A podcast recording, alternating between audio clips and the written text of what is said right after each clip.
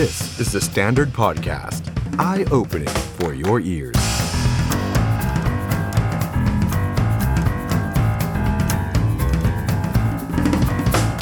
สวัสดีครับ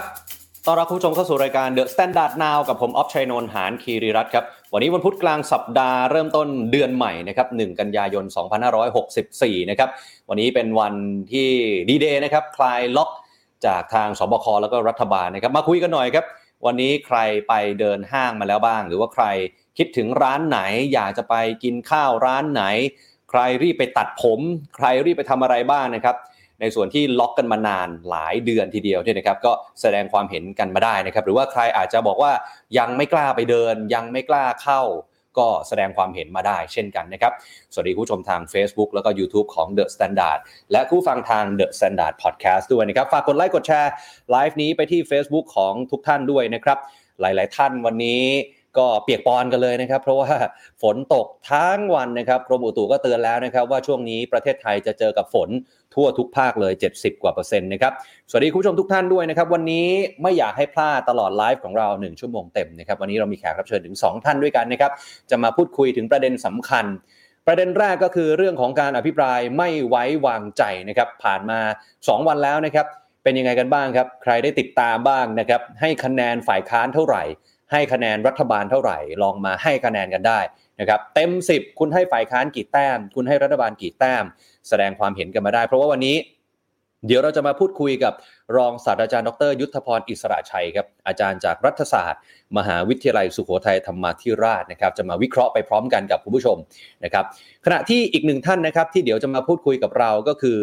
ทางไอคอนสยามนะครับกับมาตรการเพื่อความปลอดภัยสร้างความมั่นใจหลังคลายล็อกกับคุณสุพจน์ชัยวัฒน์สิริกุลครับกรรมการผู้จัดการบริษัทไอคอนสยามจำกัดว่าเปิดห้างวันแรกเป็นยังไงกันบ้าง นะครับมีลูกค้ามาเดินมากน้อยขนาดไหนและมาตรการที่ไอคอนสยามนั้นเตรียมไว้รับมือกับลูกค้าและโควิด -19 ตั้งแต่วันนี้เป็นต้นไปนั้นเป็นอย่างไรลองแสดงความเห็นแล้วก็ตั้งคำถามมาได้นะครับทางแฟนเพจ Facebook และ YouTube The Standard นะครับเอาละครับแต่ว่าเริ่มต้นเรื่องแรกไปที่ศึกอภิปรายไม่ไว้วางใจกันก่อนดีกว่านะครับมีหลายๆประโยคเด็ดหลุดออกมาจากทางฝ่ายค้านและก็ฝ่ายรัฐบาลนะครับโดยเฉพาะพลเอกประยุทธ์จันทร์โอชาที่ลุกขึ้นตอบหลายช่วงหลายตอนอยู่เหมือนกันตั้งแต่เมื่อวานจนถึงวันนี้นะครับวันนี้เราจะมาวิเคราะห์กันสำหรับศึกอภิปรายไม่ไว้วางใจกับรองศาสตราจารย์ดรยุทธพรอิสระชัยครับอาจารย์คณะรัฐศาสตร์มหาวิทยาลัยสุโขทัยธรรมาธิราชครับอาจารย์อยู่ในไลฟ์กับเราแล้วนะครับสวัสดีครับอาจารย์ครับสวัสดีครับคุณอ๊อฟครับอาจารย์ครับสบายดีนะครับไม่เจอกันนานเลยครับใช่ใช่เลยครับก็กระแสการเมืองก่อนหน้านี้เงียบๆไปครับคุณอ๊อฟจนมาเปิดศึกซักฟอกครั้งนี้ครับครับครับดูเดือดไหมฮะในมุมมองของอาจารย์ครั้งนี้เนี่ยผมเรียกว่าเป็นศึกซักฟอกแบบที่ยังไม่ต้องซักก็ฟอกให้ล่วงหน้าเลยนะเพราะยังไงก็ตามนะอวดผ่านอยู่แล้วครับคุณอ๊อฟครับนะแต่ว่าโจทย์ใหญ่ใจความเนี่ยมันอยู่ที่หลังจากนี้ไปนะครับจะมีการเชื่อมโยงไปสู่การเมืองนอกสภายังไงนะเพราะวันนี้เนี่ยเราอยู่ในภาวะที่เรียกว่าการเมืองนอกสภาก้าวหน้าแต่การเมืองในสภาล้าหลังนะเพราะนั้นเนี่ยเราจึงเห็นได้ว่าการอภิปรายไม่ไว้วางใจนั้นเนี่ยอาจจะเรียกว่าผู้คนไม่ได้ติดตามนะครับเหมือนเก่านะเหมือนในสักย้อนไป20ปีก่อนเนี่ยเราเห็นได้ว่าเรื่องของการอภิปรายเนี่ยจะมีดาวสภานะครับเวลาดาวสภาขึ้นเนี่ยเรียกว่าทีวีทุกช่องมุ่งมาสู่การอภิปรายไม่ไว้วางใจหมดนะครับแล้วก็คนก็จะเฝ้าติดตามนะว่าคืนนี้จะมีไฮไลท์อะไรบ้างนะแต่ว่าเนื่องด้วยในยุคปัจจุบันเนี่ยมันมีความเปลี่ยนแปลงโดยเฉพาะผู้คนมีทางเลือกในการสื่อสารที่มากขึ้นนะครับดังนั้นประเด็นที่ฝ่ายค้านบอกนี่คือหมัดเด็ดหมัดน็อกนะเอาเข้าจริงเนี่ยข้อมูลบางอย่างนะนอกสภาเขาไปมากกว่าที่รับรู้กันในสภาด้วยซ้ำไปนะครับเพราะนั้นตรงนี้เนี่ยก็คือสิ่งที่สะท้อนให้เห็นว่าทางเลือกในการสื่อสารผู้คนมีมากขึ้นดังนั้นเนี่ยการที่จะติดตามเฉพาะอภิปรายไม่ไว้วางใจอย่างเดียวอาจจะไม่ได้เป็นทางเลือกเดียวนะสำหรับเรื่องของการมีส่วนร่วมในทางการเมืองตรงนี้ละครับครับอาจารย์ครับ2วันที่ผ่านมาเนี่ยภาพรวมดูแล้วฝ่ายค้านจะพุ่งเป้าไปที่2ท่านเป็นหลักก็คือพลเอกประยุทธ์จันทร์โอชานายกรัฐมนตรีและรัฐมนตรีกลาโหมนะฮะแล้วก็อีก1ท่านก็คือคุณอนุทินชาญวีรกูลรองนายกและรัฐมนตรีสาธารณสุขอาจารย์มองว่าการที่ฝ่ายค้านล็อกเป้าไปที่2ท่านนี้เป็นหลักในช่วง2วันที่ผ่านมาอันนี้เขาเป็นกลยุทธ์เป็นยุทธศาสตร์หรือว่ายังไงฮะเปิดหัวมาคือเล่นท่านนายกก่อนเลยครับ คือผมคิดว่าครั้งนี้เนี่ยฝ่ายค้านเขามีประเด็นใหญ่ๆอยู่2ประเด็นนะครับหนึ่งก็คือเรื่องของการเมืองและความมั่นคงนะประเด็นนี้แน่นอนต้องพุ่งเป้าไปที่ท่านนายกนะแล้วเราก็เห็นได้ว่าพอเปิดสภาเลยเนี่ยนะครับก็เรียกว่าพุ่งตรงไปที่ท่านนายกเลยนะแม้กระทั่งท่านผู้นำฝ่ายค้านก็ท่านก็อาจจะรีบเร่งไปหน่อยก็เลยไปอภิปรายพลเอกประยุทธ์ยงใจยุบไปนะฮะแล้วก็หลังจากนั้นเนี่ยเราก็เห็นได้ว่าการอภิปรายท่านนายกวันแรกเข้มข้นเลยนะครับก็หลายคนจับตามองว่าศึก2ตู่จะเป็นยังไงนะครับระหว่างตู่ใหญ่คือพลเอกประยุทธ์จันทร์โอชาตู่เล็กคือพลตำรวจเอกเสรีพิสุทธิ์เตมียเวทแต่ปรากฏว่าท่านนายกเองก็ปรับตัวนะได้ดีขึ้นนะครับกับสถานการณ์ของการเมืองที่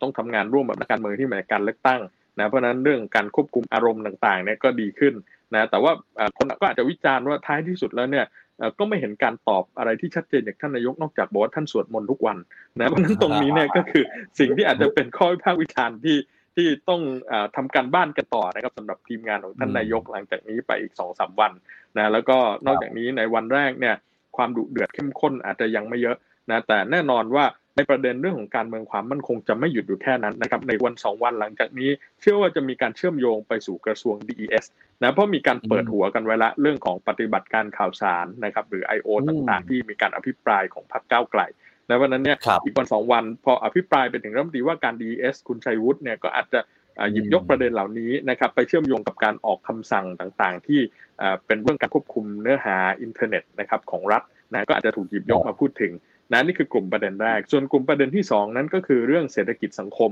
อันสืบเนื่องมาจากโควิด -19 นะครับเราเห็นการพุ่งเป้าไปที่รัฐมนตรีว่าการกระทรวงสาธารณสุขเลยนะโดยเฉพาะประเด็นเรื่องของการจัดซื้อวัคซีนนะครับต่างๆนะซึ่งตรงนี้เนี่ยก็เป็นสิ่งที่สังคมก็วิพากษ์วิจารณ์แล้วก็มีข้อคำถามมายาวนานนะครับแล้วก็การทำงานที่เกิดขึ้นของฝ่ายค้านนอกสภาเนี่ยก็มีมาระดับหนึ่งอยู่แล้วในเรื่องวัคซีนเพราะนั้นครั้งนี้ก็เรียกว่าเป็นภาคต่อนะครับก็มีการพูดถึงประเด็นเหล่านี้ค่อนข้างที่จะกว้างขวางและสืบเนื่องมาจนถึงวันนี้เลยนะแล้วก็อาจจะมีการไปแตะถึงประเด็นเศรษฐกิจอย่างเช่นเรื่องของกระทรวงเกษตรและสหกรณ์นะครับคุณเฉลิมชัยก็ดูอภิปรายเรื่องของราคาพืชผลการเกษตรเรื่องของราคายางพารานะครับแล้วก็หลังจากนี้ก็จะมีการพูดถึงโรคของลัมปีสกินต่างๆนะครั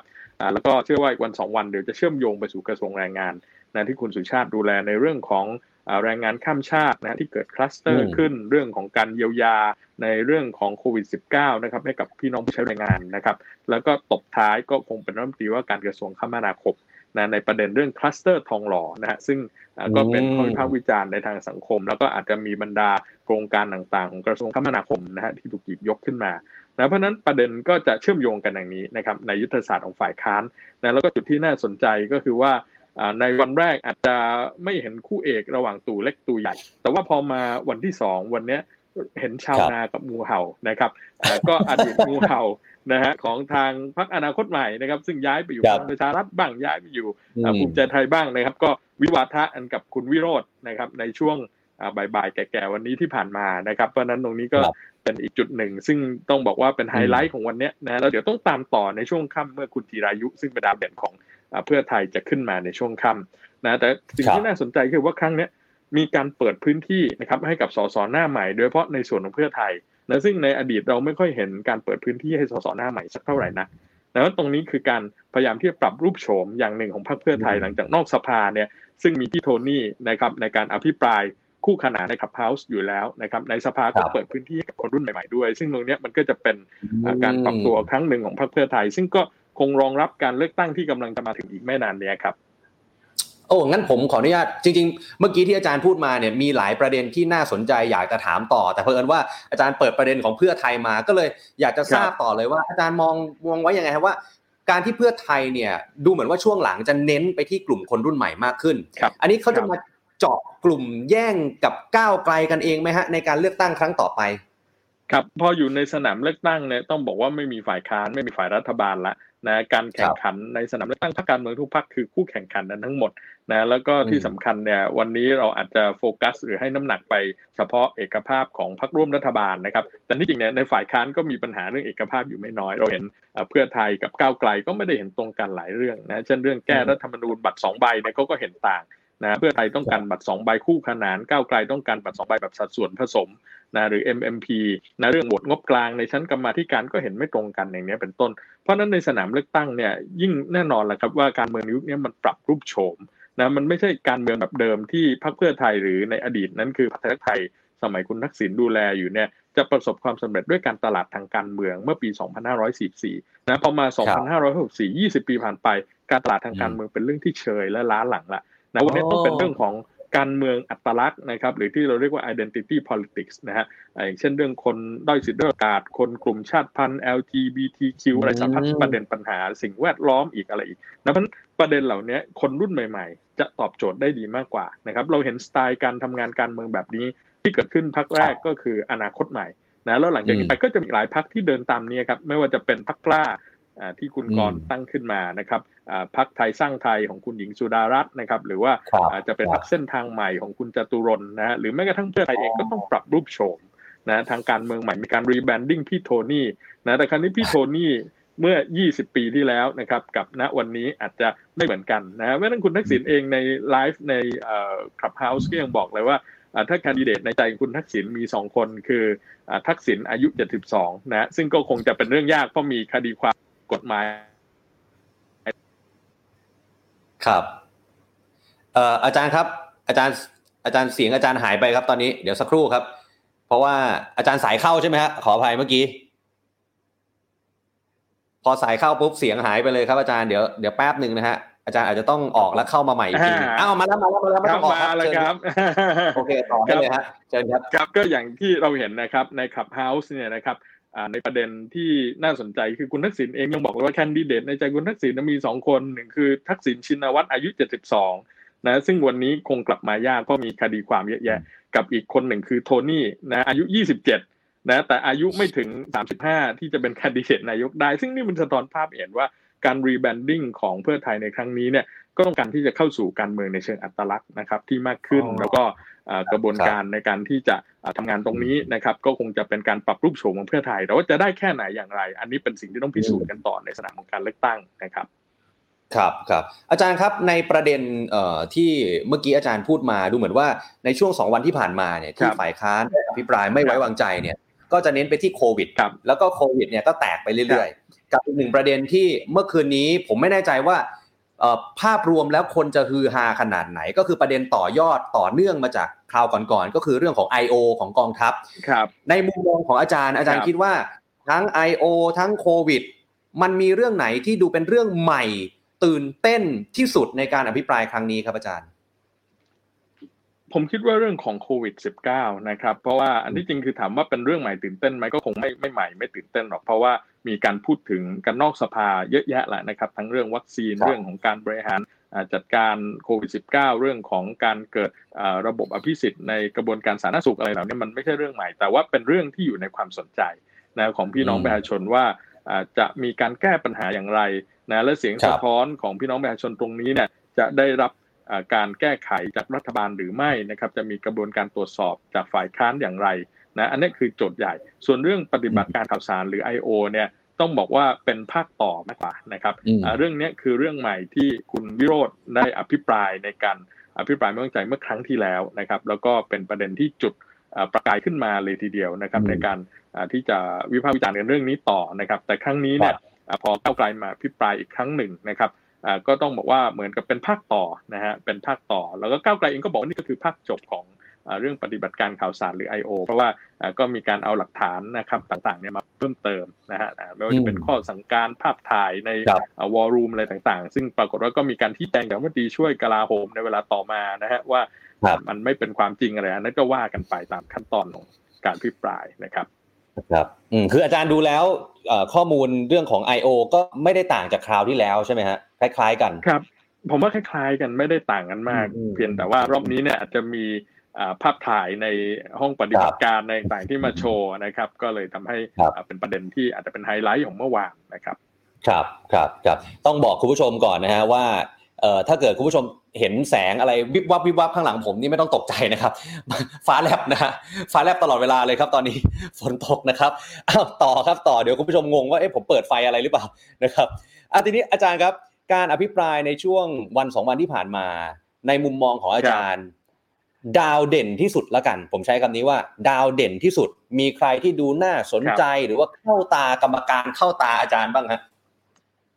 ครับผมว่าดาวเด่นเนี่ยนะครับหมอเก่งวายโยก็ใช้ได้นะฮะที่อภิปรายเมื่อบ่ายวันนี้นะครับ แล้วก็คุณสิริกัญญาเมื่อวานที่อภิปรายในเรื่องของประเด็นทางเศรษฐกิจนะครับก็ใช้ได้เหมือนกันนะครับส่วนคุณวิโรจน์อาจจะไม่เรียกว่าเป็นดาวเด่นแล้วล่ะเพราะคุณวิโรจน์เขาก็ได้เปิดเวทีนะครับแจ้งเกิดไประดับหนึ่งแล้วนะครับเพราะนั้น 2-3 ท่านตรงนี้นะครับที่ยังมีบทบาทเด่นนะฮะซึ่งวันนี้เดี๋ยวคงต้องดูคุณธีรายุจากเพื่อไทยด้วยนะในช่วงค่ำวันนี้นะครับเพราะนั้นก็คงจะมีไฮไลท์นะฮะที่เกิดขึ้นในช่วง2วันนี้ก็ประมาณนี้นะครับในเบื้องต้นครับครับอ้าวคุณเต้มงคลกิจที่โอ้โหเปลี่ยนคำพูดไปเรื่อยๆ ต่อล้อต่อเถียงกับประธานกับฝ่ายรัฐบาลนี่ไม่เข้าตาอาจารย์หน่อยละฮะครับ คุณเต้อาจจะได้ในแง่ของ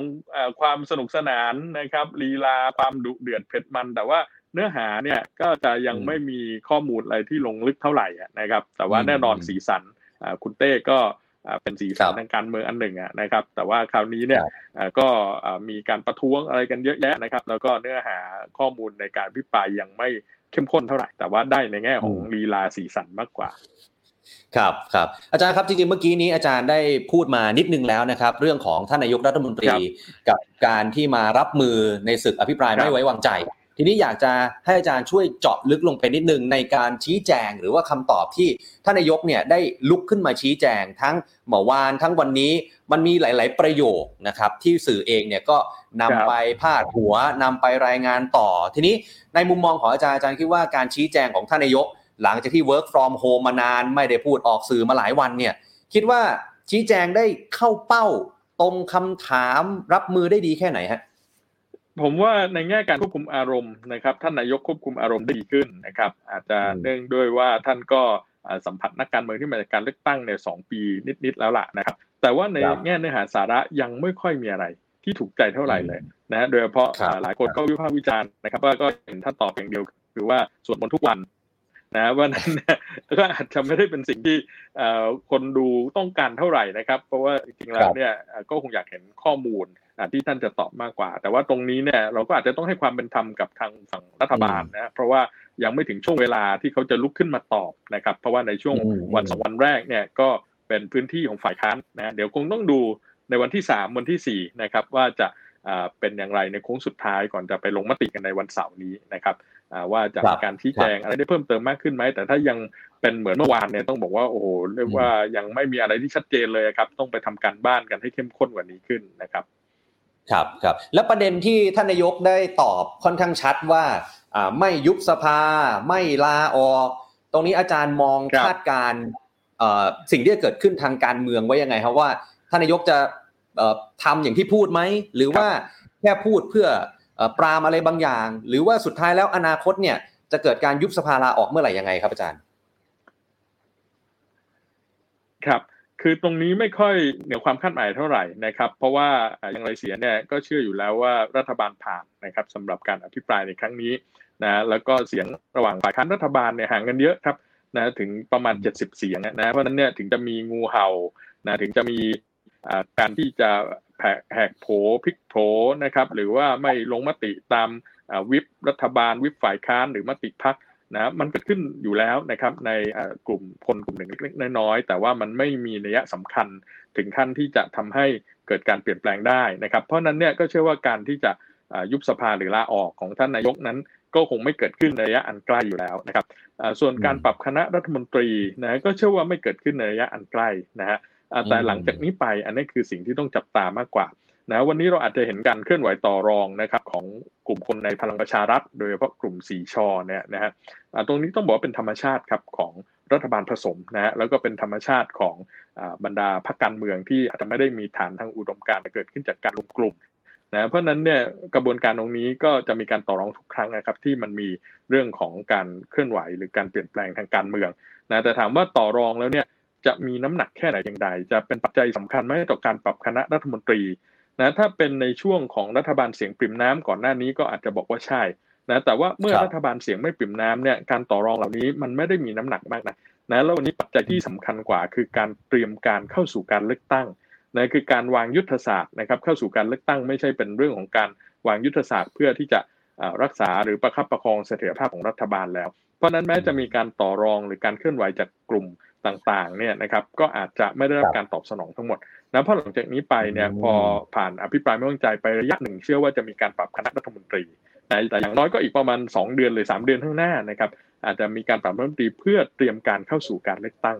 นะเพราะวันนี้สัญญาณของการเลือกตั้งเนี่ยทำให้เราเห็นเนี่ยความชัดเจนมากขึ้นเรื่อยๆนะครับอย่างน้อยๆก็2ประการละนะประการแรกก็คือเราจะเห็นเรื่องของการคลายล็อกนะครับแล้วก็นอกจากนี้เนี่ยตั้งแต่วันที่1 กันยาเป็นต้นไปก็ทำกิจกรรมหลายอย่างได้มากขึ้นนะครับแล้วก็จะมีเรื่องการเปิดประเทศ120วันที่ท่านนายกพูดไว้อีกนะซึ่งตรงนี้นอกจากด้านหนึ่งจะเป็นการตอบสนองต่อผู้ประกอบการภาคธุรกิจนะครับหรือว่าผู้ที่จะต้องมีรายได้จากการทำมาหาเลี้ยงชีพอะไรต่างๆกันแล้วเนี่ยอีกด้านหนึ่งมันคือการเปิดพื้นที่ในการรณรงค์หาเสียงเลือกตั้งอย่างไม่เป็นทางการด้วยคือการหาเสียงเลือกตั้งเนี่ยมันไม่ได้เกิดหลังจากมีกฤษฎีกายุบสภานะหรือไม่ได้เกิดหลังจากมีการกำหนดวันเลือกตั้งนะครับอันนั้นคือการหาเสียงที่เป็นทางการซึ่ง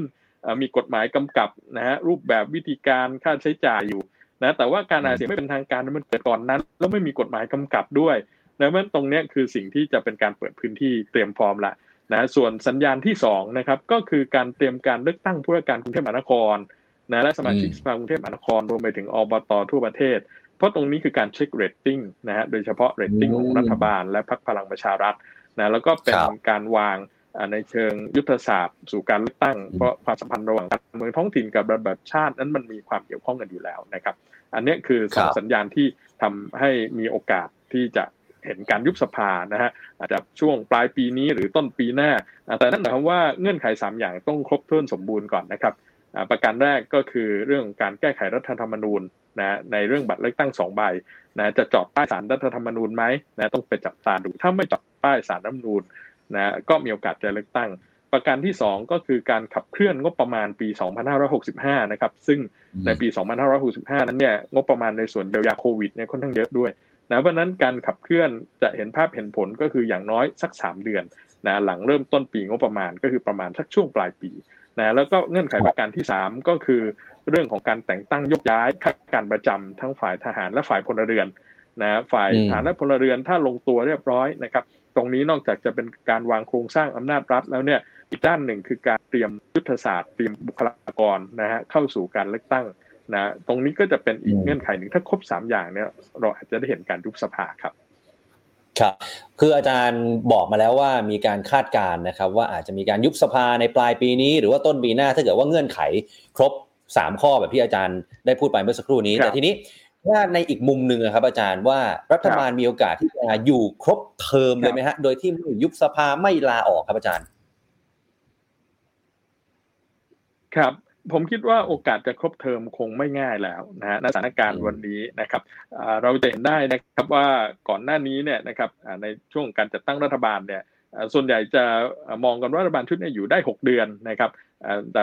ผมคนหนึ่งแหละที่บอกว่ารัฐบาลชุดนี้เนี่ยจะอยู่ได้อย่างน้อยๆก็2ปีนะตอนนี้ก็อยู่มา2ปีนิดๆแล้วนะครับ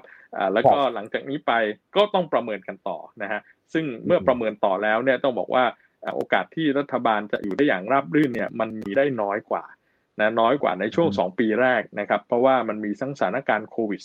-19 นะซึ่งวันนี้เนี่ยโควิด-19 คงไม่จบลงอย่างง่ายๆนะครับแล้วก็เราเห็นได้ว่าการที่จะต้องปรับตัวทั้งเศรษฐกิจนะทั้งวิถีชีวิตทางสังคมอะไรต่างๆมันยังมีรออยู่เยอะนะครับแล้วก็หลายประเทศทั่วโลกก็เห็นตรงกันแล้วว่าโควิด-19 ไม่มีทางหมดไปจากโลกใบนี้นะเพราะนั้นไอ้การปรับตัวทางเศรษฐกิจการปรับตัวทั้งในเชิง new normal หรือชีวิตวิถีใหม่ต่างๆเนี่ยมันยังต้องอาศัยเวลานะครับแล้วก็มันเป็นประเด็นระดับโลกเลยนะครับดังนั้นเนี่ยการที่จะ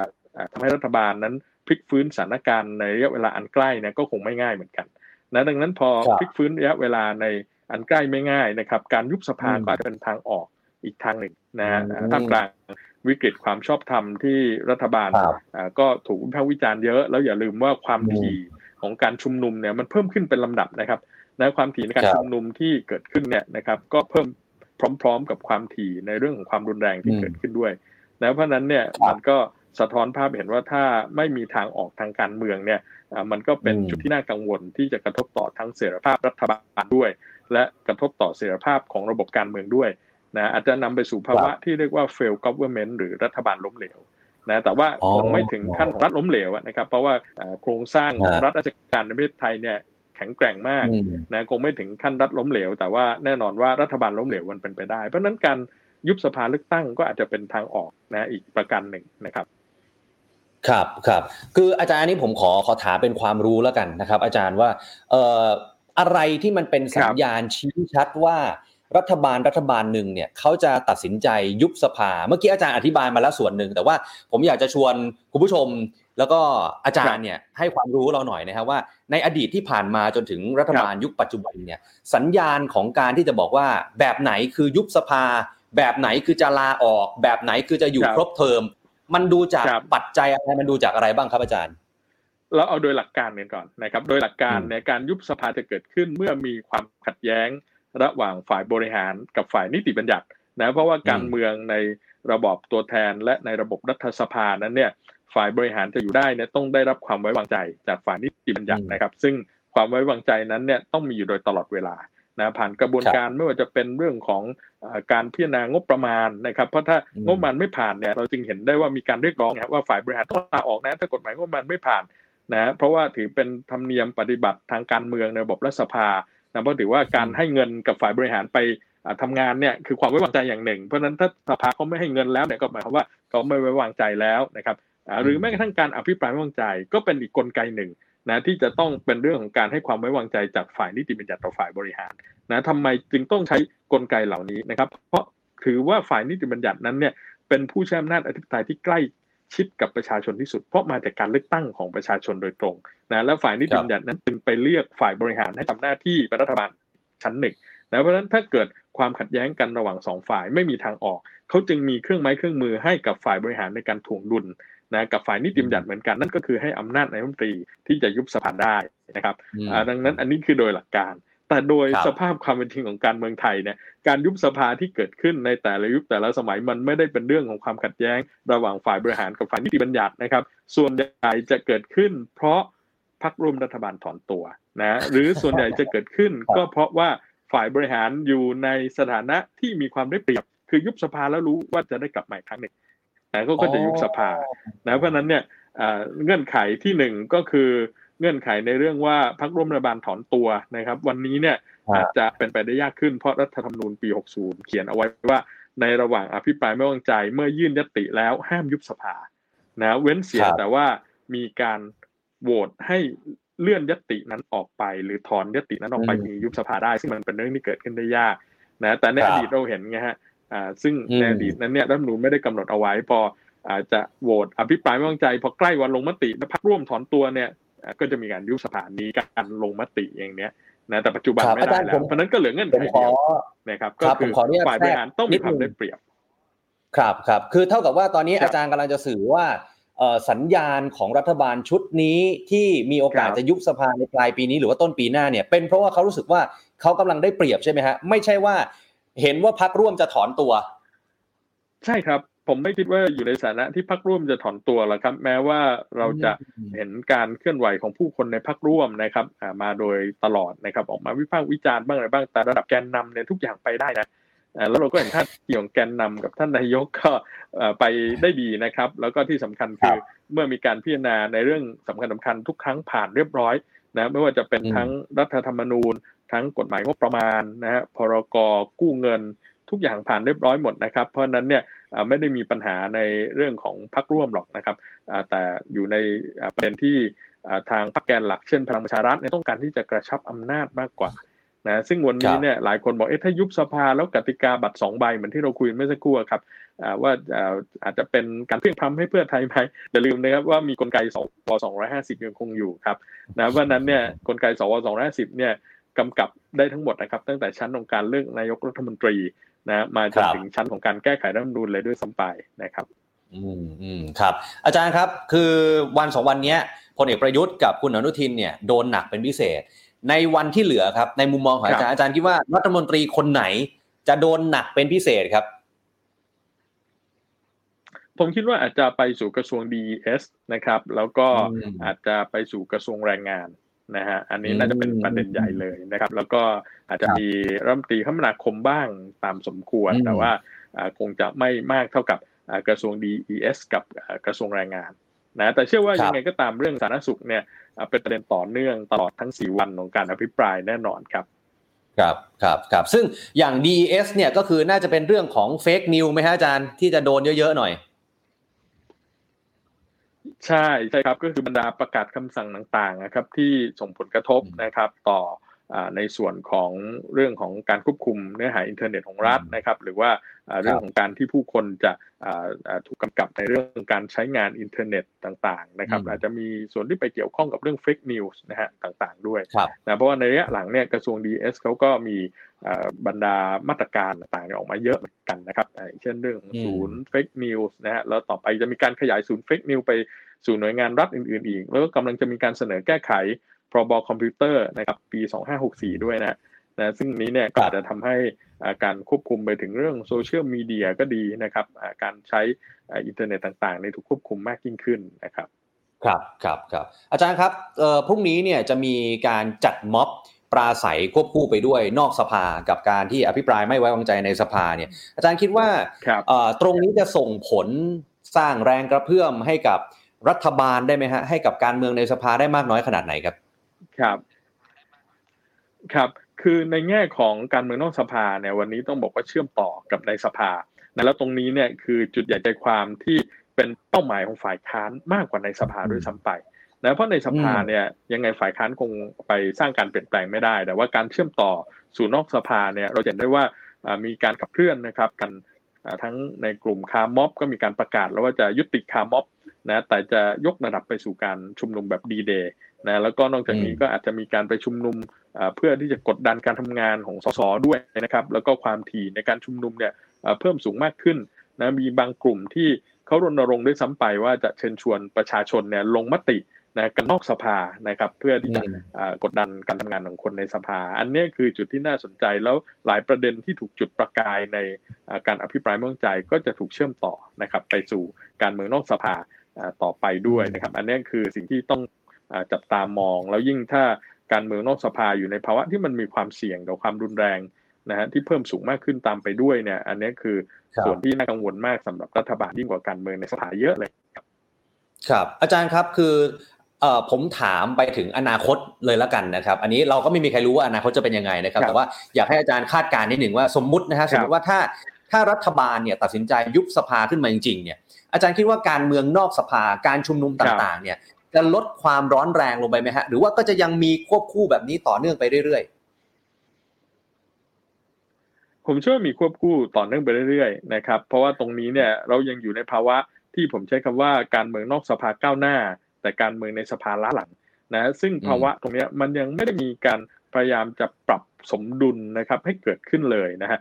ซึ่งการปรับสมดุลนั้นเนี่ยกลไกสำคัญก็คือกลไกของฝ่ายนิติบัญญัติกลไกของการเมืองในระบบรัฐสภานะแต่ว่าเราก็ยังจะเห็นได้เลยนะครับว่าการอภิปรายในสภาก็ดีการลงมติอะไรต่างๆก็ดีเนี่ยดูเหมือนว่ามันไม่ได้เชื่อมต่อกับสังคมภายนอกอะครับนะก็การลงมติก็กลายเป็นเรื่องของการไปล็อบบี้เป็นเรื่องของการไปเจรจาพูดคุยเป็นเรื่องของการต่อรองนะแต่ประโยชน์ของสังคมและพี่น้องประชาชนเนี่ยก็ถูกพูดถึงน้อยมากนะครับเพราะนั้นเนี่ยการทำงานของการเมืองในสภาเหล่านี้ครับที่มันจะเป็นช่องว่างซึ่งทำให้การเมืองสองส่วนเนี่ยมันไม่สมดุลนะพอมันไม่สมดุลเนี่ยท้ายที่สุดถึงจะมีกระบวนการของการเลือกตั้งนะมันก็จะกลายเป็นการเลือกตั้งท่ามกลางภาวะวิกฤตนะแล้วการเลือกตั้งท่ามกลางภาวะวิกฤตเนี่ยมันก็มีความเสี่ยงต่อความรุนแรงนะทั้งในช่วงก่อนการเลือกตั้งหรือในระหว่างเลือกตั้งนะซึ่งเราก็อาจจะเห็นภาพของการเลือกตั้งที่มันก็อาจจะไม่ได้เรียบร้อยหรือดีไม่ดีเดี๋ยวจะเหมือนในปี57ใน2กุมภาพันธ์57เนี่ยก็เป็นไปได้นะครับแล้วก็นอกจากนี้อาจจะเกิดความรุนแรงที่ยังไม่เลือกตั้งเลยก็มีความเป็นไปได้นะซึ่งอาจจะนำไปสู่ปรากฏการณ์ที่ผมใช้คำว่ามวลชนาธิปไตยคือเป็นการเมืองแบบมวลชนเลยเป็นการเมืองที่เป็นเรื่องของความเป็นอาณาธิปัตย์ก็คือหมายถึงว่าไม่มีกฎหมายใดที่จะควบคุมกำกับได้แล้วนะครับแล้วก็รัฐบาลก็ล้มเหลวนะครับหรือ failed government ที่บอกกันนะครับว่าจะทำให้ท้ายที่สุดแล้วเนี่ยรัฐบาลเองก็ไม่สามารถที่จะควบคุมสถานการณ์อะไรได้อันนี้มันก็เป็นความเสี่ยงเหมือนกันครับถ้าเรายังคงปล่อยภาวะการเมืองนอกสภาก้าวหน้าแต่การเมืองในสภาล้าหลังเนี่ยให้มันเดินต่อไปเรื่อยๆแบบเนี้ยนะเพราะฉะนั้นวันนี้ต้องเปิดพื้นที่นะครับทางการเมืองตรงนี้เสียก่อนนะคือถ้าเปรียบเทียบเนี่ยวันนี้การเมืองเนี่ยมันก็เหมือนกับการระบาดของโควิด-19 นะฮะการระบาดของโควิด-19 เนี่ย แน่นอนเราคงไม่ทำให้มันหายไปหมดไปได้แต่ต้องทำไงที่จะทำให้มันหยุดแพนเดมิกหรือหยุดการระบาดก่อนนั่นก็คือการที่จะต้องมีวัคซีนนะที่มีประสิทธิภาพแล้วก็เข้าถึงนะได้อย่างกว้างขวางทั่วไปนะแล้วหลังจากนี้ไปเดี๋ยวค่อยไปว่ากันต่อเรื่องของการศึกษาในเรื่องการออกแบบวิธีการรักษานะครับเรื่องของการมีวิถีชีวิตที่เป็นวิถีใหม่สอดคล้องนะกับการใช้ชีวิตกับโควิด -19 อะไรก็ว่าไปแต่ถ้าเป็นเรื่องของการเมืองเช่นเดียวกันครับวันนี้หยุดระบาดทางการเมืองก็ต้องแก้ไขรัฐธรรมนูญนะซึ่งไม่ใช่แก้แบบบัตร2ใบอย่างนี้นะครับไม่ได้แบบการแก้แบบที่ทำกันอยู่ตอนนี้นะแต่การแก้คือต้องเปิดพื้นที่ในการมีส่วนร่วมให้กับประชาชนอันนี้คือวัคซีนทางการเมืองที่ต้องรีบเร่งเลยนะแล้วก็พอแก้รัฐธรรมนูญแล้วกติกาตรงนี้เป็นที่ยอมรับของทุกฝ่ายแล้วนะครับจะนำไปสู่กระบวนการเลือกตั้งแล้วหลังจากนี้จะพูดกันถึงเรื่องของการแก้ปัญหาในเชิงโครงสร้างนะครับทางการเมืองทางเศรษฐกิจหรือการปฏิรูปอย่างแท้จริงอะไรต่างๆเหล่านี้นะครับก็ว่ากันต่อนะซึ่งนั่นก็คือการปรับตัวนะครับเข้ากับปัญหาการเมืองเหมือนกันปรับตัวเข้าสู่โควิดนั่นก็ว่ากันในระยะยาวๆนะครับครับครับอาจารย์ครับเรื่องของการแก้บัตร2ใบพอดีเห็นอาจารย์พูดมาพอดีนะฮะก็เลยอยากจะทราบว่าในมุมมองของอาจารย์เนี่ยการปรับมาเป็นบัตร2ใบเหมือนในอดีตปรับสัดส่วนสสอาจารย์คิดว่าแบบนี้เนี่ยใครได้เปรียบกว่ากันฮะระหว่างฝ่ายรัฐบาลหรือว่าฝ่ายค้านในตอนนี้ฮะครับบัตรเลือกตั้ง2ใบเนี่ยก็ต้องบอกว่าพรรคใหญ่ได้เปรียบครับนะเพราะว่าพรรคใหญ่เนี่ยโดยเฉพาะพรรคซึ่งมีฐานสสในแบบแบ่งเขตเลือกตั้งที่มั่นคงแข็งแกร่งเนี่ยนะก็จะมีความได้เปรียบสูงนะครับเพราะว่าบัตรเลือกตั้ง2ใบนั้นเนี่ยมันคู่ขนานกันนะฮะมันบัตรเลือกตั้ง2ใบนี่มันมีหลายแบบนะครับแต่แบบที่เขาแก้กันเนี่ยคือแบบระบบที่เราเรียกว่าระบบคู่ขนานคือบัตร2ใบเนี่ยไม่สัมพันธ์กันนะใบ1เลือกสสเขตนะถ้าเลือกสสเขตได้เยอะก็ได้เยอะไปอีกใบ1เลือกสสบัญชีรายชื่อได้เยอะบวกกันเข้าไปอีกนะซึ่งนั่นมันจะทำให้เกิดปัญหาที่เราเรียกปัญหาโอเวอร์แฮงหรือว่ามีจำนวนสสเนี่ยเกินกว่าคะแนนเสียงที่พรรคนั้นได้รับจริงๆนะก็เหมือนกับในรัฐธรรมนูญปี40นะครับซึ่งตรงนี้เนี่ยพรรคใหญ่ที่มีฐานในระดับเขตพื้นที่แข็งแกร่งจะได้เปรียบนะแล้วก็ตรงนี้อาจจะมีความต่างกับรัฐธรรมนูญปี40อยู่เล็กน้อยคือรัฐธรรมนูญปี40เนี่ยเขาตัดที่ 5% สำหรับการมาคำนวณบัญชีรายชื่อแต่ว่าในร่างแก้ไขที่เสนอเนี่ยตัดที่ 1% นั่นหมายว่าอาจจะมีพื้นที่ให้กับบรรดาพรรคเล็กพรรคน้อยอยู่บ้างเล็กๆน้อยๆครับไม่ได้เยอะนะฮะแต่ว่ายังไงก็ตามพรรคใหญ่ก็ยังได้เปรียบส่วนพรรคขนาดกลางนะหรือพรรคที่อาศัยประเด็นทางการเมืองในระดับชาติเป็นตัวขับเคลื่อนนะครับไม่ได้มีฐานในเขตที่มั่นคงแข็งแกร่งก็จะเสียเปรียบดังนั้นวันนี้เราจึงเห็นได้ว่าพรรคขนาดกลางไม่ว่าจะเป็นภูมิใจไทยซึ่งอยู่ในฝั่งรัฐบาลนะหรือว่าก้าวไกลซึ่งอยู่ในฝ่ายค้านเนี่ยซึ่งบางครั้งก็อาจจะเห็นไม่ตรงกันแต่เรื่องนี้ก็เห็นตรงกันนะว่าเขาอยากได้บัตรเลือกตั้ง2ใบแบบระบบสัดส่วนผสมหรือ MMP นะจนกระทั่งมีบางคนเปรียบเทียบบอกอย่างเงี้ยอยู่ฝ่ายค้านรัฐบาลแต่มาเห็นตรงกันนี่มันเหมือนฉีดวัคซีนไข้หรือเปล่านะเพราะอะไรเพราะในระบบMMP นะฮะหรือระบบเลือกตั้งแบบสัดส่วนผสมเนี่ยคือมีบัตร2ใบเหมือนกันแต่บัตร2ใบเนี่ยมีความสัมพันธ์กันนั่นก็คือถ้าได้สสเขตเยอะแล้วบัญชีรายชื่อได้น้อยได้สสเขตน้อยจะได้เติมบัญชีรายชื่อเข้ามาตามสัดส่วนที่พรรคนั้นพึงจะได้มีสสดังนั้นเนี่ยมันก็จะคล้ายๆกับระบบ MMA หรือระบบจัดสรรปันส่วนผสมที่ใช้อยู่ปัจจุบันนะครับเพียงแต่ MMA นั้นเนี่ยบัตรใบเดียวนะแต่การตัดสินใจเนี่ยมันต้องทำถึง3เรื่องคือเลือกทั้งสสเขตเลือกทั้งสสบัญชีรายชื่อและทางอ้อมคือเลือกแคนดิเดตนายกรัฐมนตรีนะดังนั้นเนี่ยพอเป็นแบบนี้ก็เลยทำให้การคำนวณเนี่ยมันเกิดสสปัดเศษนะฮะเกิดขึ้นมันเกิดเรื่องของปัญหาในเรื่องเจตจำนงของประชาชนที่ไม่สามารถจะบอกได้ว่าตกลงแล้วจะให้ประชาชนเข้าไปเลือกอะไรนะอันนี้คือปัญหาของระบบ MMA เพราะมันมีบัตรใบเดียวนะแต่ MMP เนี่ยคือคำนวณแบบนี้แต่มีบัตร2ใบนะครับครับอาจารย์แต่ว่าถึงท้ายที่สุดแล้วเนี่ยจนถึงวันนี้เรายังไม่รู้นะฮะว่าบัตร2ใบที่จะมีการเปลี่ยนเนี่ยมันจะเป็นยังไงกันแน่ใช่ไหมอาจารย์แล้วอย่างนั้นเนี่ยอันนี้ผมขออนุญาตถามต่อไปเลยแล้วกันว่าคือการเลือกตั้งในคราวก่อนเนี่ยก็มีคนวิเคราะห์ว่าสิ่งที่ทำให้พรรคอนาคตใหม่เนี่ยโอ้โหได้เก้าอี้สสมา80กว่าที่เนี่ยก็เป็นเพราะส่วนหนึ่งก็คือมาจากระบบบัตรใบเดียวนี่แหละบวกกับไทยรักษาชาติไม่ได้ลงด้วยทีนี้ถ้าเกิดว่ามีการเปลี่ยนเป็นบัตรเลือกตั้ง2ใบมีพรรคนั้นพรรคโน้นพรรคนี้เข้ามาแบบนี้ก้าวไกลเองเขาจะเสียเปรียบรัฐบาลไหมฮะก้าวไกลเสียเปรียบแน่นอนในระบบแบบนี้นะครับเพราะว่าพอมีการเลือกตั้งโดยใช้ระบบบัตร2ใบคู่ขนานเนี่ยนะก็จะทำให้พรรคใหญ่ได้เปรียบแล้วก้าวไกลเนี่ยอย่าลืมว่าเป็นพรรคที่ เขาไม่ค่อยมีฐานในระดับพื้นที่เท่าไหร่นะครับสสส่วนใหญ่ในสมัยที่เป็นอนาคตใหม่เนี่ยตอนนั้นได้ประมาณ80ที่นั่งนะก่อนจะถูกยุบพรรคไปแล้วก็เกิดเพิ่งแตกรังอะไรต่ออะไรเนี่ยนะครับในช่วงเวลานั้นเนี่ยเห็นได้ว่าสสส่วนใหญ่เลยประมาณ50ที่นั่งเนี่ยมาจากแบบบัญชีรายชื่อนะมาจากแบ่งเขตประมาณ30เท่านั้นเองนะครับแล้วก็30ตรงนี้ก็เป็น30ที่ส่วนใหญ่อยู่ในกรุงเทพมหานครอยู่ในเขตเมืองนะแล้วก็ได้มาจากการที่พรรคไทยรักษาชาติถูกยุบด้วยอีกส่วนหนึ่งนะเพราะนั้นพอการใช้บัตรเลือกตั้งแบบ2ใบคู่ขนานเนี่ยแน่นอนพรรคก้าวไกลจะเป็นพรรคที่เสียเปรียบนะในระบบนี้นะแต่ในขณะที่พรรคขนาดกลางอย่างเช่นประชาธิปัตย์อย่างเช่นภูมิใจไทยเขามีฐานระดับพื้นที่ที่เป็นพรรคเฉพาะถิ่นของเขาไงฮะอย่างเช่นภูมิใจไทยนี่ไงอีสานใต้เขาได้อยู่แล้วนะเพราะนั้นเนี่ยถึงจะอาจจะเสียเปรียบบ้างในการคำนวณบัญชีรายชื่อแต่ว่าสสเขาก็ไม่ได้ตกหล่นไปสักเท่าไหร่นะประชาธิปัตย์ถึงภาคใต้จะฟันหลอกทมจะสูญพันธุ์นะแต่ว่าในภาคใต้เขาก็ยังเป็นฐานที่แข็งแกร่งนะมากกว่าพรรคอื่นอยู่แม้ว่าจะเปิดพื้นที่ให้กับทางพลังประชารัฐหรือว่าทางภูมิใจไทยแทรกเข้ามาได้ในครั้งที่แล้วแต่ว่ายังไงก็ยังเป็นฐานของประชาธิปัตย์เพราะนั้นเนี่ยตรงนี้เนี่ยก็ต้องบอกว่าโอกาสที่จะเสียเปรียบเท่ากับก้าวไกลนั้นก็2พรรคนี้เขาคงไม่เท่านะครับครับอาจารย์ครับสุดท้ายครับอยากให้อาจารย์พูดถึงประชาชนนิดนึงนะครับว่าในการอภิปรายไม่ไว้วางใจ2วันที่ผ่านมาและวันที่เหลือเนี่ยประชาชนคาดหวังอะไรกับการเมืองในการอภิปรายไม่ไว้วางใจครั้งนี้ได้บ้างครับ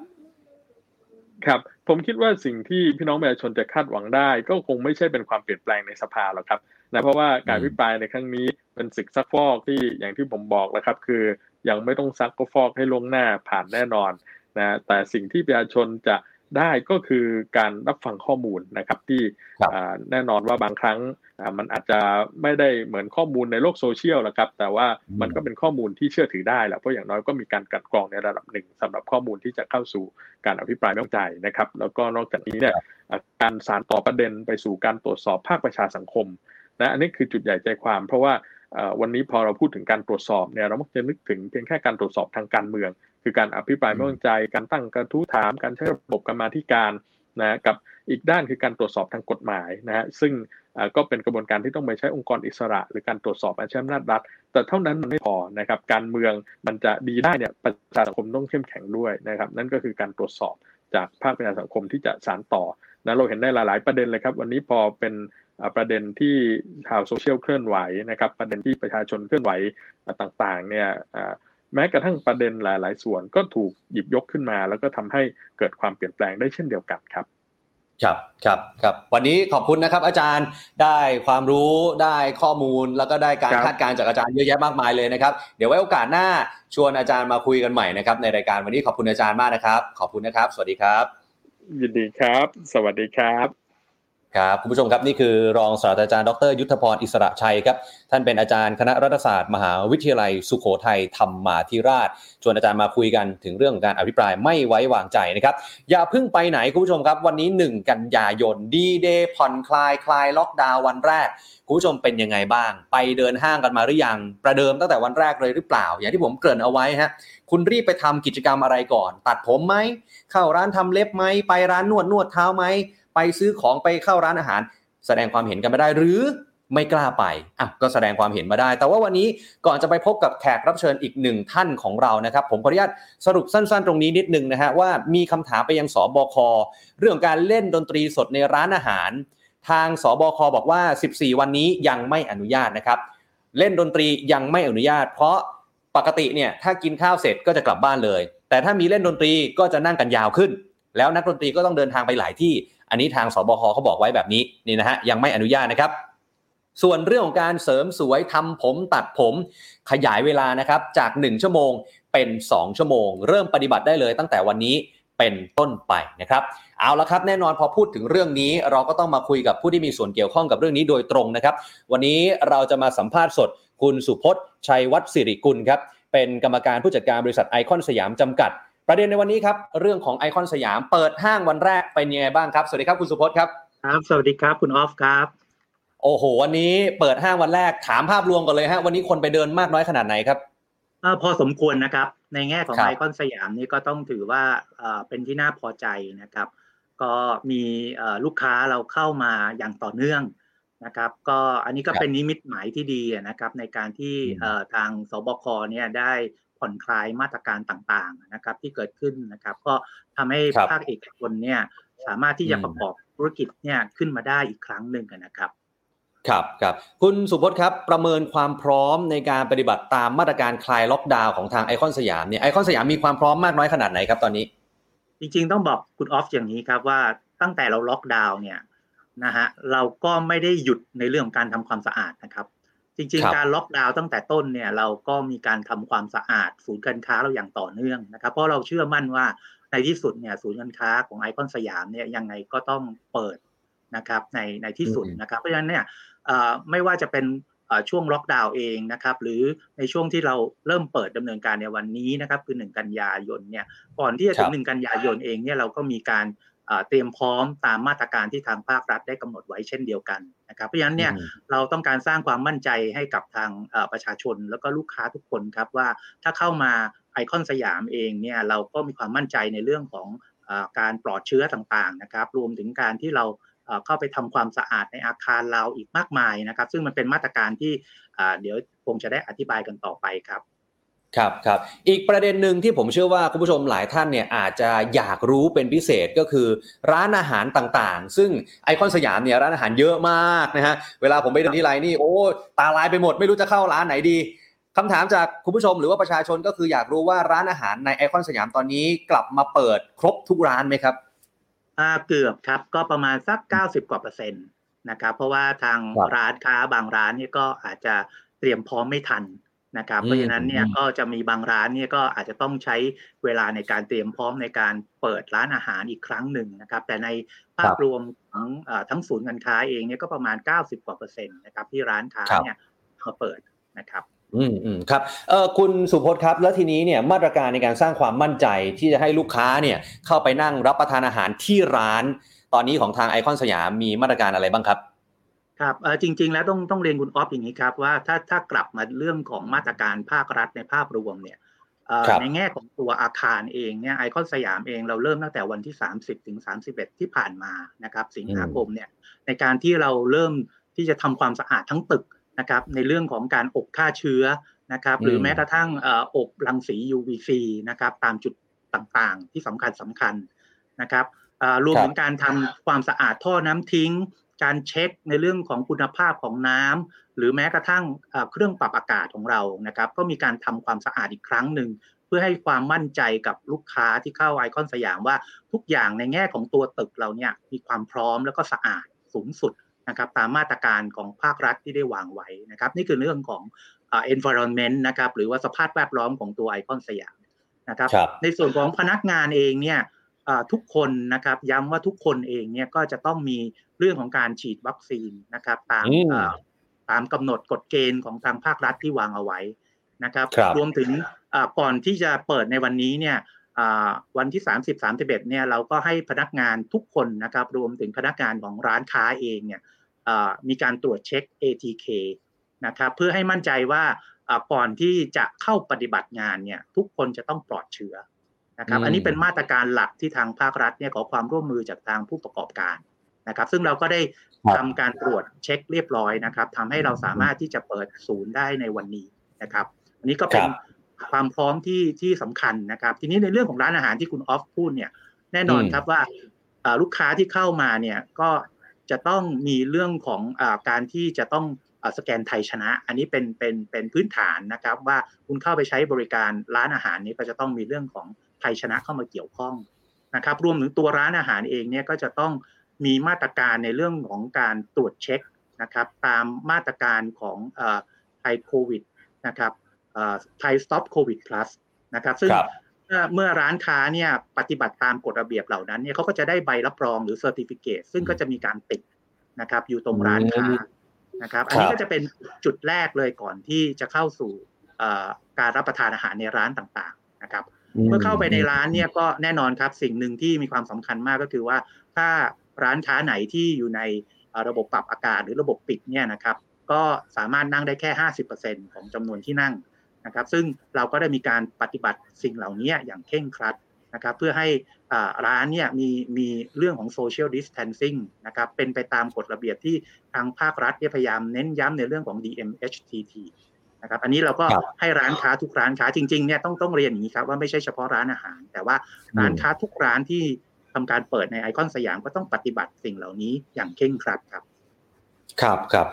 คุณสุพจน์ครับพอดีต่อยอดมาจากเมื่อกี้ที่คุณสุพจน์ได้พูดไปแล้วนะครับเรื่องของการฉีดวัคซีนให้กับพนักงานของไอคอนสยามตอนนี้เรายืนยัน 100% นะครับว่าพนักงานทุกคนของไอคอนสยามเนี่ยฉีดวัคซีนครบแล้วแล้วก็เรื่องของการตรวจ ATK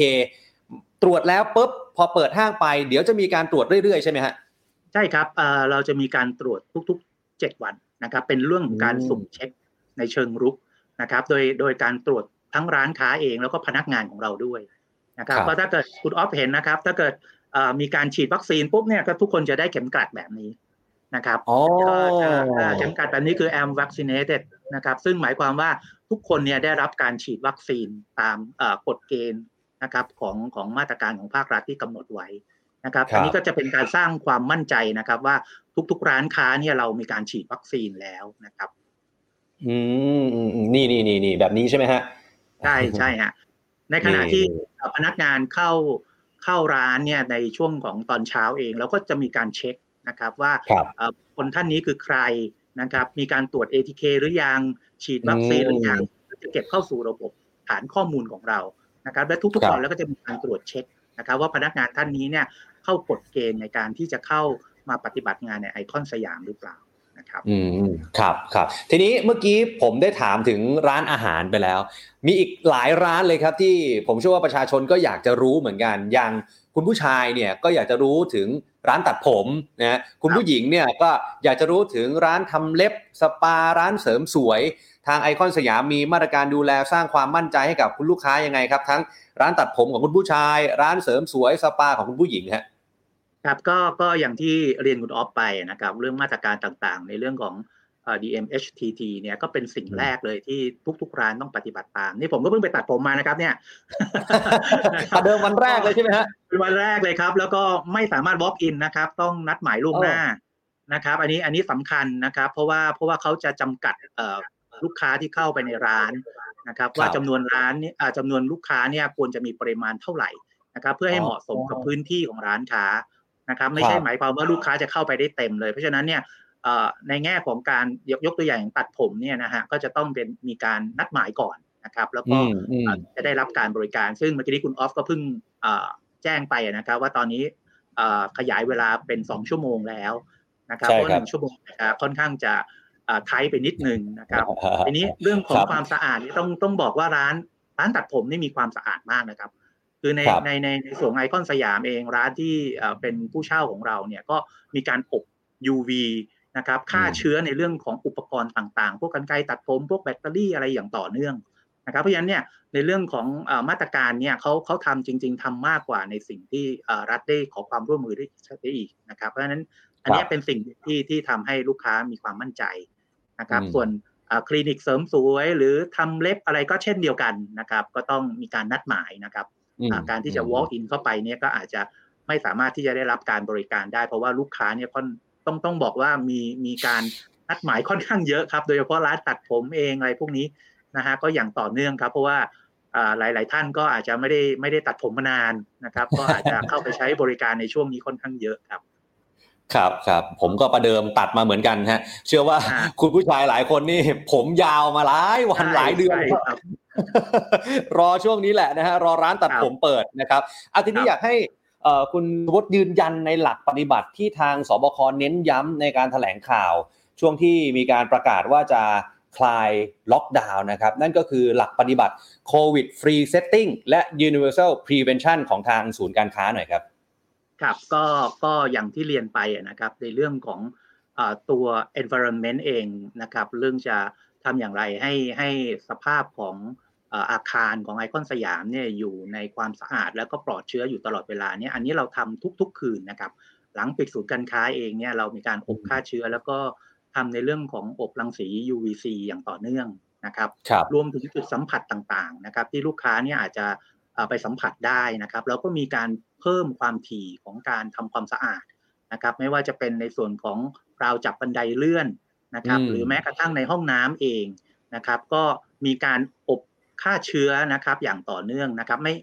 ไม่ใช่เฉพาะในส่วนของเมื่อเราปิดดำเนินการในช่วงดึกนะครับแต่ในระหว่างวันเองเนี่ยในช่วงนี้เนี่ยเราก็มีการเพิ่มนะครับในเรื่องของการอบฆ่าเชื้อในห้องน้ำเนี่ยเป็นต้นนะครับเพราะฉะนั้นเนี่ยในแง่ของตัวอาคารเราต้องมั่นใจก่อนว่าอาคารของเราเนี่ยไม่เป็นแหล่งแพร่เชื้อนะครับและแน่นอนครับในเรื่องของมาตรการของตัว person เองนะครับในเรื่องของบุคลากรพนักงานอย่างที่ผมเรียนไปนะครับว่าต้องฉีดวัคซีนให้ครบก่อน 100% ถึงจะเข้ามาได้นะครับแล้วก็เรื่องของ ATK ที่จะต้องมีการตรวจเช็คในเชิงรุกทุก7วันนะครับอันนี้ก็จะเป็นส่วนหนึ่งที่เราขอความร่วมมือจากทางร้านค้าเนี่ยในการที่จะปฏิบัติตามอย่างเคร่งครัดนะครับแล้วก็ในส่วนของ DMHTT ซึ่งได้พูดไปแล้วนะครับก็เราก็ขอความร่วมมือจากทางลูกค้าเองด้วยนะครับในเรื่องของการที่จะเข้าสู่การจับจ่ายใช้สอยในไอคอนสยามเนี่ยเราก็ขอความร่วมมือในเรื่องของการสแกนไทยชนะเองหรือการใส่แมสนะครับหรือแม้กระทั่งการทำความสะอาดมือล้างมือบ่อยๆนะครับเวลาท่านไปจับอะไรก็ตามนะครับในไอคอนสยามถึงแม้ว่าเราจะไม่ใช่แหล่งแพร่เชื้อแต่เราก็ต้องมีการทำความสะอาดมืออยู่ตลอดเวลานะครับแล้วก็ไทยชนะอย่างที่ผมเรียนไปนะครับก็ต้องมีการสแกนตลอดเวลาเช่นเดียวกันเนี่ยทุกอย่างที่ภาครัฐได้กำหนดเนี่ยเรามีการทำนะครับทำหมดด้วยนะครับอย่างครบถ้วนนะครับแล้วก็คิดว่าก็เข้มงวดแล้วก็เคร่งครัดก็ด้วยครับมากกว่าสิ่งที่รัฐขออีกมากมายนะครับที่เราปฏิบัติอยู่นะครับครับคุณสุพจน์ครับจริงๆแล้วเนี่ยในช่วงล็อกดาวน์จนมาถึงการคลายล็อกดาวน์ในวันนี้เนี่ยทางไอคอนสยามเองเนี่ยนะฮะเห็นโอกาสใหม่ๆอะไรบ้างไม่ว่าจะเป็นการปรับปรุงระบบ Delivery มาตรการความปลอดภัยเรื่องของแพลตฟอร์มใหม่ๆที่ได้รับผลตอบรับที่ดีแล้วจะเอามาใช้ต่อหลังจากวันนี้เป็นต้นไปฮะครับก็ต้องขอบคุณคุณออฟครับที่นำคำถามนี้ขึ้นมานะครับก็ต้องขออนุญาตเรียนทุกท่านนะครับว่าเราเนี่ยมีการเริ่มทดสอบในเรื่องของแพลตฟอร์มของ Ultimate Chat and Shop เรามาได้ประมาณ 3-4 เดือนแล้วนะครับก็ได้ผลตอบรับจากลูกค้าค่อนข้างดีนะครับก็เป็นส่วนที่ต้องถือว่าเป็นมิติใหม่ของการทำธุรกิจของไอคอนสยามนะครับเพราะว่าเราเองก็ไม่ได้อยู่ในธุรกิจของ SE Commerce เลยนะครับก็จากการที่มีการล็อกดาวน์นะครับในครั้งนี้เนี่ยทางกลุ่มผู้บริหารสูงสุดนะครับของในเครือของสยามพิวัฒน์เองก็มีความมุ่งหวังที่เราจะทำแพลตฟอร์มใหม่นะครับก็คือจะเริ่มตั้งแต่ไอคอนสยาม Ultimate Chat and Shop นะครับให้กับลูกค้าเนี่ยสามารถที่จะเข้ามาจับจ่ายใช้สอยผ่านทางออนไลน์เซอร์วิสได้ครับแล้วก็นำเอาร้านค้าดีๆนะครับร้านค้าที่ต้องบอกว่าเป็นยูนิคนะครับไม่ว่าจะเป็นในส่วนของซุปเปอร์มาร์เก็ตสยามทาคาชิมายะนะครับซึ่งก็มีสินค้าญี่ปุ่นนะครับสินค้าที่มีความแตกต่างจากห้างสรรพสินค้าอื่นนะครับเข้ามานะครับรวมถึงเราก็มีสินค้าที่ต้องพูดว่าเหมาะกับสถานการณ์ปัจจุบันนะครับเราเลือกสินค้าให้เหมาะกับ behavior หรือว่าความสนใจของลูกค้าเนี่ยเข้ามานะครับเพื่อที่จะให้ลูกค้าเนี่ยมีความสนใจหรือว่าอยากเข้ามาช้อปปิ้งนะครับในไอคอนสยามเนี่ยทำไม่ได้เพราะฉะนั้นเนี่ยเข้ามาในตัว Ultimate Chat and Shop ของเราก็สามารถจะหาสินค้าตามความต้องการของลูกค้าได้นะครับอันนี้ก็จะเป็นช่องทางใหม่ๆในการทำธุรกิจของจริงๆต้องบอกว่าในเครือของสยามพิวัฒน์ทั้งหมดนะครับรวมถึงไอคอนสยามเองด้วยเนี่ยเราก็มีความตั้งใจที่จะขยายแพลตฟอร์มนี้ต่อไปในอนาคตนะครับก็อย่างที่พูดว่ายอดขายเรามีการเติบโตอย่างต่อเนื่องแล้วก็เห็นเขาเรียกว่าวิถีของการช้อปปิ้งใหม่ๆของกลุ่มลูกค้าของไอคอนสยามเพิ่มขึ้นนะครับซึ่งอันนี้เองเนี่ยจะเป็นต้องเป็นฐานที่เราจะขยายไปสู่ Omni Channel ในอนาคตนะครับก็คือ O2O อย่างที่พูดว่า Offline to Online Online to Offline เพราะฉะนั้นการที่เราจะช้อปปิ้งโดยไร้รอยต่อเนี่ยก็จะเกิดขึ้นในกลุ่มproperty ของสยามพิวัฒน์รวมถึงไอคอนสยามเช่นเดียวกันนะครับอันนี้เป็นวิชั่นของทางผู้บริหารสูงสุดนะครับว่าเราตั้งใจที่จะเข้าสู่ในเรื่องของแพลตฟอร์มใหม่ๆเหล่านี้นะครับเพื่อเพิ่มช่องทางการขายให้กับลูกค้าในอนาคตครับเอาย้ำนิดนึงช่วงท้ายนี้นะครับก็คือไอคอนสยาม Ultimate Chat and Shop นี่คือคุณผู้ชมสามารถไปดาวน์โหลดมาได้เลยใช่ไหมฮะใช่ครับก็สามารถจะเข้าไปดาวน์โหลดได้เลยนะครับอยู่ใน LINE OA นะครับก็สามารถจะแอดเฟรนด์ นะครับแล้วเข้าไปใช้บริการผ่าน Chat and Shop นี้ได้เลยนะครับอ๋อครับครับโอเคครับวันนี้ต้องขอบคุณคุณสุพจน์มากๆนะครับแล้วก็หวังว่าตั้งแต่วันนี้1กันยายนเป็นต้นไปเนี่ยจะทำให้ทุกอย่างดีขึ้นระบบเศรษฐกิจก็ฟื้นกลับมาแล้วก็สถานการณ์โควิดก็หวังว่าจะดีขึ้นตามลำดับด้วยนะครับวันนี้ขอบคุณคุณสุพจน์มากๆนะครับขอบพระคุณนะครับครับสวัสดีครับสวัสดีครับคุณผู้ชมครับนี่คือคุณสุพจน์ชัยวัฒน์สิริกุลครับกรรมการผู้จัดการบริษัทไอคอนสยามจำกัดนะครับก็มาพูดถึงประเด็นในวันนี้วันแรกครับ D-Day คลายล็อกห้างสรรพสินค้าก็เป็นส่วนหนึ่งนะครับที่ได้รับการคลายล็อกในวันนี้นะครับขอบคุณคุณผู้ชมครับสำหรับการติดตามในวันนี้นะครับทั้งทาง Facebook แล้วก็ทาง YouTube ของ The Standard และคุณผู้ฟังทาง The Standard Podcast ด้วยนะครับฝากกดไลค์กดแชร์ไลฟ์นี้ไปที่โซเชียลมีเดียของคุณด้วยวันนี้ผมและทีมงานลาไปก่อนนะครับพบกันใหม่พรุ่งนี้ 20:00 น.ตรงวันนี้สวัสดีครับกลยุทธ์ปี 2022 ควรวางอย่างไรองค์กรควรจะเดินหน้าไปทางไหนท่ามกลางสถานการณ์โควิด -19 และวิกฤตซ้อนวิกฤตอีกหลายระลอกผมและอาจารย์ทนายชรินทร์สารนะครับจากพอดแคสต์ Strategy Clinic ครับจึงได้ออกแบบฟอรัมพิเศษขึ้นมานะครับชื่อว่า The Secret Sauce Strategy Forum คัมภีร์กลยุทธ์ฝ่าวิกฤตปี 2022 นะครับเนื้อหาแบ่งออกเป็น2ส่วนด้วยกันครับก็คือเป็น8บทเรียนจาก8ผู้บริหารชั้นนำส่วนแรกจะเป็นเรื่องของเทรนด์ผู้บริโภคเทรนด์เศรษฐกิจซีนาริโอฉากทัศน์จะเป็นอย่างไรต่อไปเทรนด์ของการตลาดนะครับและส่วนที่2ครับจะเป็นผู้บริหารตัวจริง5ท่านเลยนะครับที่จะมาแชร์ประสบการณ์และแอบบอกวิธีคิดของเขาครับว่ากลยุทธ์ที่เขากำลังทำอยู่ตอนนี้เขาวางโดยอาศัยพื้นฐานอะไรปัจจัยอะไรแล้วก็มองอนาคตอย่างไรบ้างนะครับ8เซสชั่นครับประกอบไปด้วย State of Strategy ครับจากอาจารย์ธนายชรินทร์สารวิธีการวาง Strategy วันนี้ต้องใช้เครื่องมืออะไรThailand Economic Outlook ครับเป็นเทรนด์ธุรกิจหรือว่าเรื่องของฉากทัศน์เศรษฐกิจว่าจะเป็นยังไงในปีข้างหน้าจากดร.ยนยงไทยเจริญครับ SCB EIC Consumer Trend ครับผู้บริโภคแห่งอนาคตครับคุณชินตาศรีจินตะอังกูลนะครับจาก Nielsen ครับ Media and Communication Trends ครับเทรนด์การตลาดและการสื่อสารที่ถึงจุดเปลี่ยนพี่เอิร์ธอัธวุฒิเวสรานุรักษ์ Adapter Digital Group ครับแล้วก็5 case study จากนักธุรกิจชั้นนำของเมืองไทยทุกท่านรู้จักกันเป็นอย่างดีครับไม่ว่าจะเป็นคุณช้างธีรพงษ์จันทร์สิริไทยยูเนียนคุณพงษ์ณัฐพงษ์พุนากรวง SC Asset คุณชาตยาสุพันพงษ์ฟู้ดแพชชั่นหรือบาร์บีคิวพลาซ่าคุณวิชาภูวรรักษ์จากเมเจอร์ซินิเพล็กซ์กรุ๊ปคุณสุปจีสุธรรมพันธ์จากดุสิตธานีแล้วก็เซสชั่นสุดท้ายครับ The Road Ahead บทสรุปและก้าวต่อไประหว่างผมกับอาจารย์ทนายจะสรุปมาให้ทุกท่านได้เฟรมเวิร์คและประสบการณ์จริงไปใช้สดๆนะครับฟอรัมนี้เหมาะกับคนวางกลยุทธ์ผู้นำองค์กรผู้บริหารหรือผู้ที่สนใจนะครับงานจัดวันที่เสาร์11กันยายนครับเวลา 9:00 นถึง 17:00 นรับชมผ่านทางเว็บไซต์ SIP Event ชมย้อนหลังได้ถึง1เดือนเต็มบัตรราคา 1,500 บาทThe Standard Member ใส่โค้ดรับส่วนลดเพิ่มอีก 10% ทันทีศึกษารายละเอียดเพิ่มเติมได้ที่ Facebook The Secret Sauce หรือรายการ The Secret Sauce แล้วพบกันนะครับ